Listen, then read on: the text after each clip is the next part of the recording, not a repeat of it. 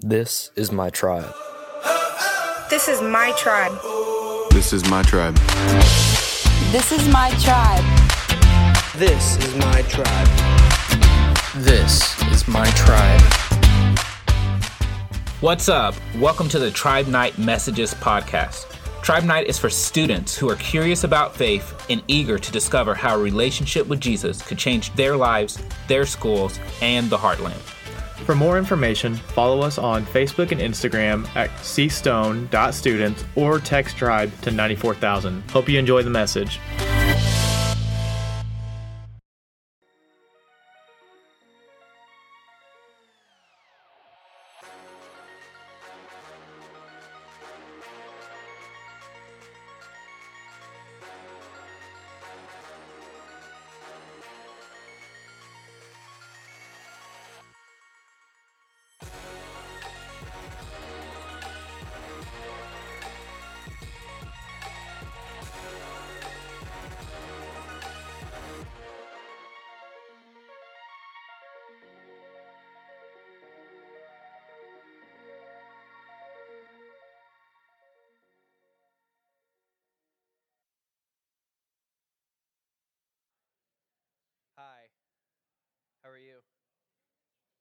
This is the Teachy Teach. Are you ready for it?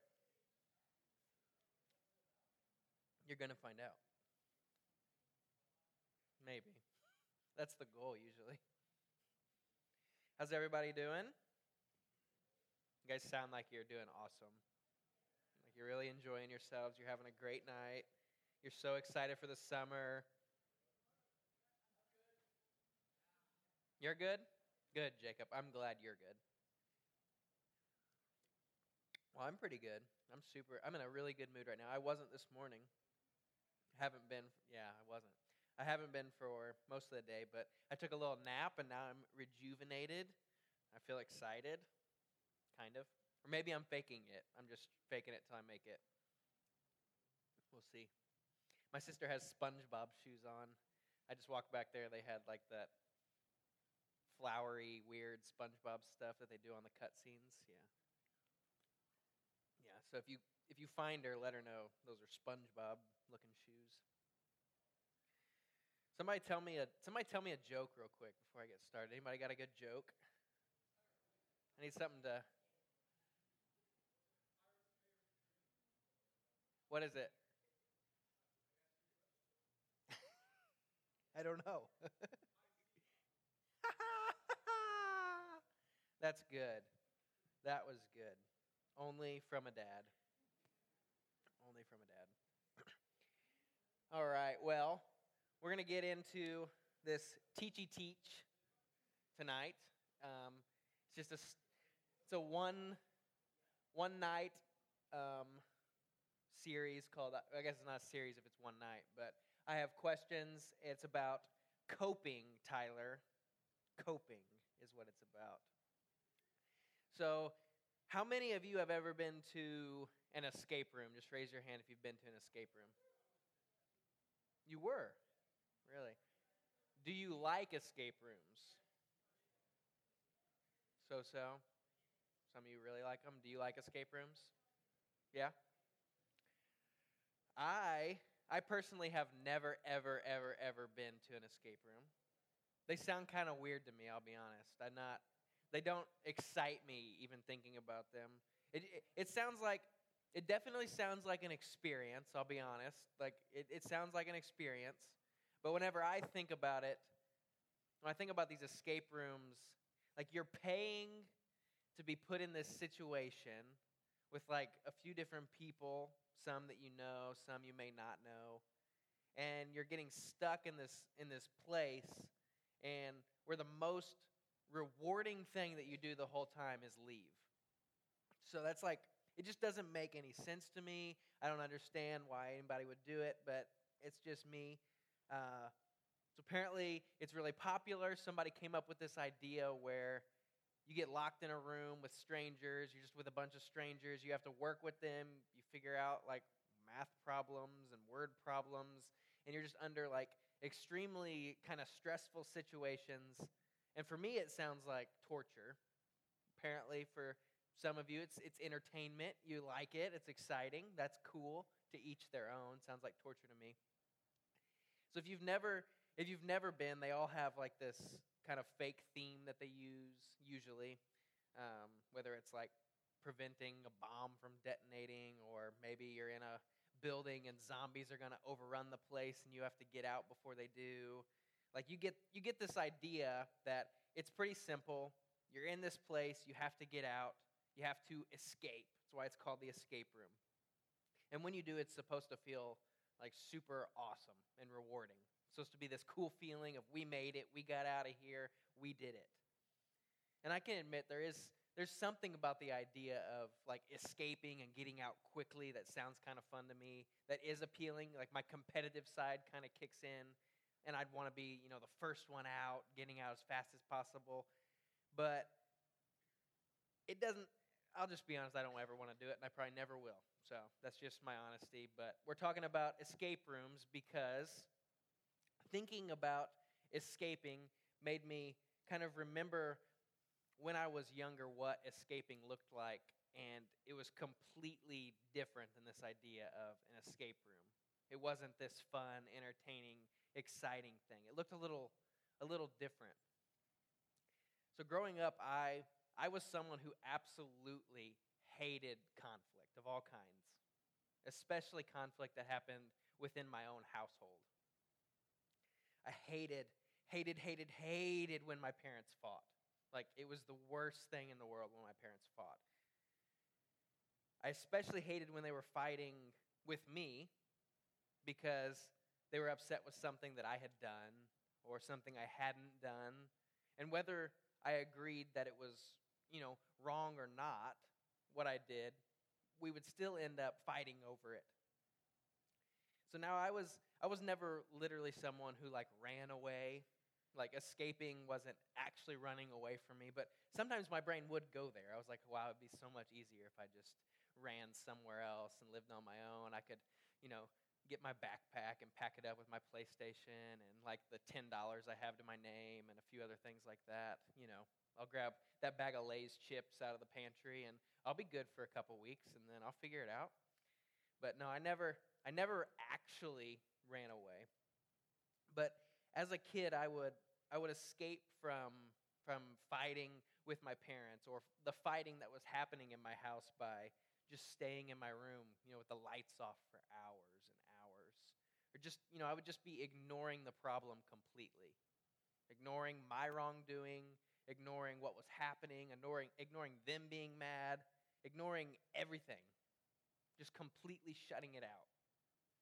And then whenever I got my driver's license, escaping looked a little bit different. I would, you know, go get food. I just, hey, I'm going to go get food. I'm hungry. Or I'm going to go drive around for a little bit. I just need to get out of the house. Or I'd go to a friend's house for a little bit. But the only problem with this was I'd start to beat myself up a little whenever I would go escape from everything that was happening. I'd feel like kind of immature or foolish about it. Or my parents would text me and they'd be like, Where are you? You know, where'd you go? Where, where, where have you been? And I knew I couldn't stay away forever. Like, I wasn't going to stay away for eternity or for the rest of time. I knew I had to come back home eventually. So at some point, I was going to have to come back. But I wanted, I wanted to forget this pain of me messing up or someone else messing up and me seeing the outcome of it. I wanted to forget the pain of having someone disappointed in me. And I'd beat myself up so much to the point where all I wanted to do was just be anywhere but home. Absolutely anywhere but my house. And for the longest time, it seemed like escaping was the best option. Like it was a good thing to do. It was easy, it got me away. I didn't have to deal with it anymore. On the outside, if you asked anyone around me, I seemed completely fine. Like I was a perfectly fine, happy, lived in a good house. Everything was just great. It was good. But on the inside, I was someone who was insecure. I was anxious. I was bitter. I was angry. I was scared. I was depressed. I just didn't really know it yet. And I thought that I could only feel better if I just escaped from my reality, just escaped from the life that was directly in front of me. And I would find new ways to escape all the time, whether it was just spending time with friends all the time, or especially trying to spend time with girls, because that's just who I was. I always wanted to be around other girls. Then escaped when I started dating Shelby. I would always just be hiding out with her, going to her house, going to do something with her. Or if she came over, we never went and talked to my parents because that's not where I wanted to be, because they were probably mad at me for something that I had done. Or I'd try to hang out with all the older people in high school because they all sounded like they were having a lot better time than me in life. They were having they were doing all kinds of fun things. They were partying, they were drinking, they were doing all this fun stuff, and it sounded like a lot of fun if I just hung out with some older people, not people my age who were kind of they weren't very cool, right? Because they weren't doing all that stuff. And I was trying to get away from real life. So, I'll go hang out with these guys. I somehow got it in my head that I would just count down the days until I could get the heck out of the house. Just stay away and escape from home forever. And if we're being honest, I didn't even have a bad home. So maybe you can relate to my story in some type of way. Whether it has to do with family drama, school pressure, or I'm a human being living in this time of pandemic, injustice, and division all around me kind of stress that we have going on. The reality is is that we are all feeling a lot of things today. A lot of emotions these days. I heard the analogy once that emotions are like getting calls on your cell phone. Sometimes you expect them, sometimes they're expected, sometimes they're completely unexpected, and you have no idea why it's coming up. And we have this ability to answer them, to respond to these emotions, to connect to them. We can put them on FaceTime and focus on nothing but those emotions, completely zone in on those emotions. Or if you're braver than me, you just straight up decline them. You're done. You send them to voicemail, pretend they don't exist. Those emotions aren't real. I don't want to feel them. You just push them off. Or you mute them. You turn the fo- phone off. You throw the phone under a pillow, under a blanket, put it back in your backpack.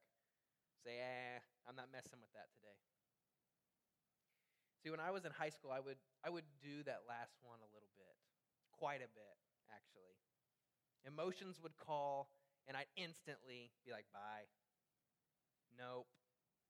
Not dealing with that. I'd toss the phone, ignore it, completely hide from all emotions. It wasn't actually until very, very recently in my life that I realized what I was feeling at that time and the cost that ignoring all of those emotions actually had on me as a person. Maybe some of you, like me in high school, bury your emotions completely. When something happens that you don't like, you try to escape to something else. Think about it when your parents are fighting or you and your friends are having some kind of, kind of drama, how do you deal with it? Think about it for just a second. How do you deal with those type of things? Do you hide your feelings because you think that showing emotion makes you makes you weak, makes you feel weak, makes you look weak?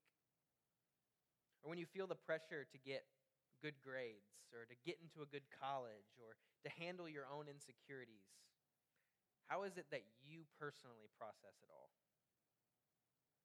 Maybe you escape by like binge watching Netflix.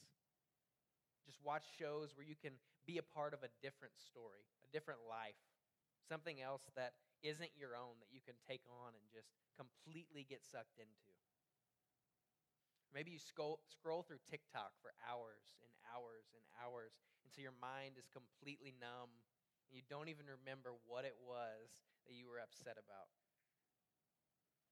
Or maybe you numb by overeating so that you don't feel your emotions, or not eating at all to actually feel some kind of control over your life. Maybe you take part in self harm, hurting others, or you have fits of anger, fits of rage. You quiet the noise of all your emotions with porn, relationships, drinking, drugs. So we just don't have to feel what's going on underneath the surface. It's all bottled up and it's ready to explode, but we keep hiding it, we keep pushing it down. In one word, we are coping. That's what it's called. We're coping. And for a lot of us, that means just trying to numb or escape our realities, numb or escape the things that we don't want to feel anymore. We look for ways to escape because we just, we just want relief. We just want relief from the pain, from the sadness, from the feelings that are so overwhelming. The problem is, though, is what we do for relief most of the time ends up creating more stress in our lives, more issues, more problems. And the reason is is because ignoring doesn't make something just go away. You can ignore something for as long as you want, that doesn't make it disappear. And you probably already know this. You probably have already experienced this in your life. That's why today I want to share with you something that could actually be really helpful for this whole coping thing. It's been helpful for me. And a fair warning, it kind of sounds like the worst possible idea at first. Like it sounds like a bad idea when you hear about it, but just stick with me because I actually think it can help us move forward and actually cope with our futures and cope with everything instead of getting completely stuck. So we're going to look at a passage out of the book of Lamentations, which is in the Old Testament. We've been in the New Testament a lot this year and recently. Um, but this one is going to come out of the Old Testament, and it's an early book. And the name of the book comes from the word lament, which basically just means to express grief or mourning. So it's a feeling of sadness. We don't usually use that word, obviously. We don't go around saying, I'm lamenting or anything like that, but we do feel those things. Maybe you feel it if your team lost the game on the final play or if the family pet had passed away or something. It, it's just this basic feeling of, of sadness. And this book is a whole book about being sad.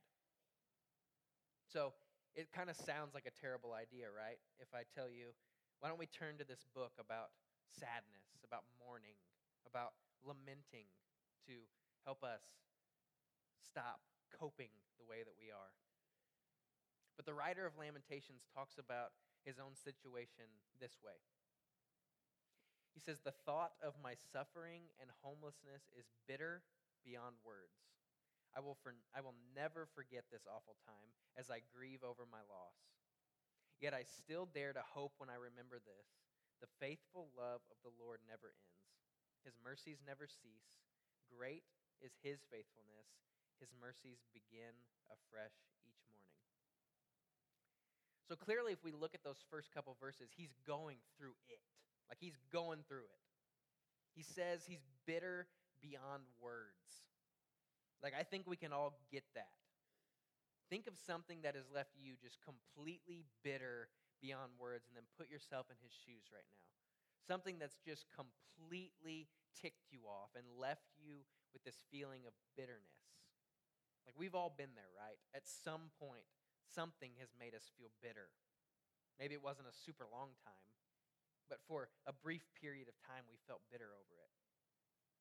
And he, said, he says he's seriously hurting in those, ver- in those verses. His words show it.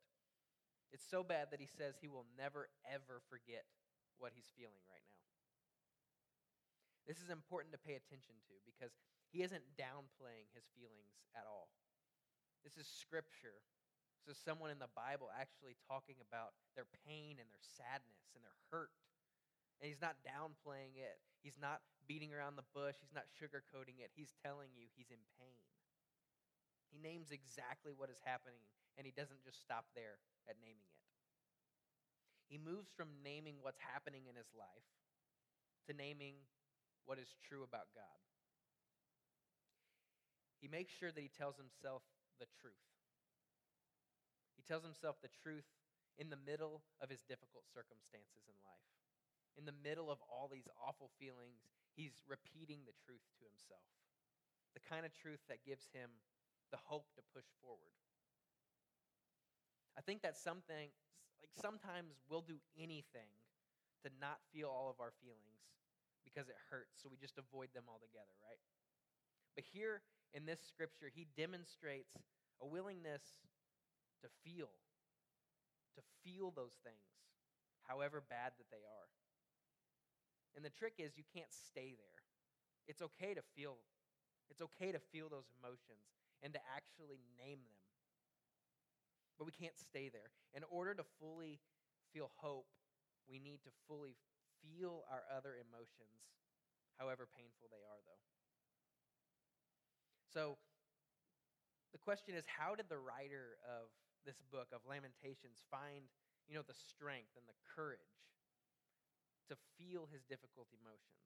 Well, he says this at the end of the verse. The faithful love of the Lord never ends, his mercies never cease. Great is his faithfulness, his mercies begin afresh each morning. So he recognizes this new start, this new start every single day that we get, this blessing that we actually have of, of mornings, of every morning we get a fresh dose of hope, of love, and a promise, a promise from God. And this, this is how we can cope better with a fresh hope from God each and every morning. God's love, His faithfulness, and compassion allow us to cope with every, every negative experience or feeling that we may have. You see, we can't, we can't escape the pain without escaping the good stuff on the other side. God's faithfulness, it doesn't change. It's new every single morning. You don't lose a little bit of it based on how your day was. It's not a bottle of it like this, and he takes the cap off and you lose some. He pours it out. He's like, nope, you, don't, you didn't earn the faithfulness today, so tomorrow you only get half of it. It's new every single morning and it's full all the time. So when our pain is new, so is God's love. When our, when our hurt is fresh and it's real, so is God's faithfulness. Because of God, we can, we can handle whatever is causing us pain. And that doesn't mean that we, you should never watch Netflix if you're sad, or have an ice cream as you calm down, or whatever it may be that you use to kind of cope and calm yourself down. It just means that those things don't actually fix anything if we want to get through them and not just go around them, we have to feel them. You actually have to feel them. Knowing there is a hope on the other side, though. Netflix, Netflix can't heal any of our pain. Drinking is not going to take any of the difficulty away from your life. Staying up all night worrying won't fix a single problem. They'll help us escape temporarily, like for the time being, but they won't help us heal. There's no healing in any of it. And we need to heal. And if we want to heal, we have to do what this scripture has shown us tonight. It says we have to do this. There's two things that I think that we need to do. And one is we have to lament. Lamenting is just naming your difficulties, right? Saying how we feel about it, refusing to act like it's not a big deal. So when you are lamenting, be specific. Say them out loud or write them down. And maybe most importantly, say them to God. Your Heavenly Father wants to hear from you, and He wants to hear especially when you are hurting. He's not mad if you say, hey, this is awful, what I'm going through right now. It's terrible, and I can't handle it. He's not mad at you if you say, I'm bitter beyond words. You can be absolutely honest with God. And the second thing is we have to name the hope that we have. We have to understand that in the midst of our circumstances and feelings that there is still hope. Every single day there's still hope. A bad day, a bad moment, a bad couple of weeks, it, it does not equal a bad life. It doesn't mean we have to have a bad forever. God always meets us on the other side of it all. So, just like we're being specific about our pain, right? Naming the pain, we need to name specifically what's true and where our hope is found. And name it over and over and over again. This is how we begin to feel our hurts instead of just trying to escape them. As we do hard work, here's what we realize we realize that you have to feel to move forward. You absolutely have to feel to move forward. I want you to take just a few minutes right now, just a few minutes, and think about how it is that you avoid feeling. What is it in your life that you do to avoid feeling altogether? What are you, what are you using to turn off or turn down your feelings? Is it social media, video games, sleeping, eating, or not eating? It isn't, it, it, is, it isn't that these things are inherently bad in and of themselves, right? It's that these, these things are being used to do something that they weren't meant to do, they're not capable of doing. They're trying to keep us from dealing with reality. See, when these things are used the wrong way, they'll never accomplish what we want them to. Never. You may feel like they do for a little bit, but it'll come back again, or it'll keep building, and you'll keep pushing it down. Or maybe you find yourself engaging in self harm, drinking, smoking, pornography, or some other thing that only you know about, right? See, in these cases, you aren't just numbing your pain, you're actually hurting yourself.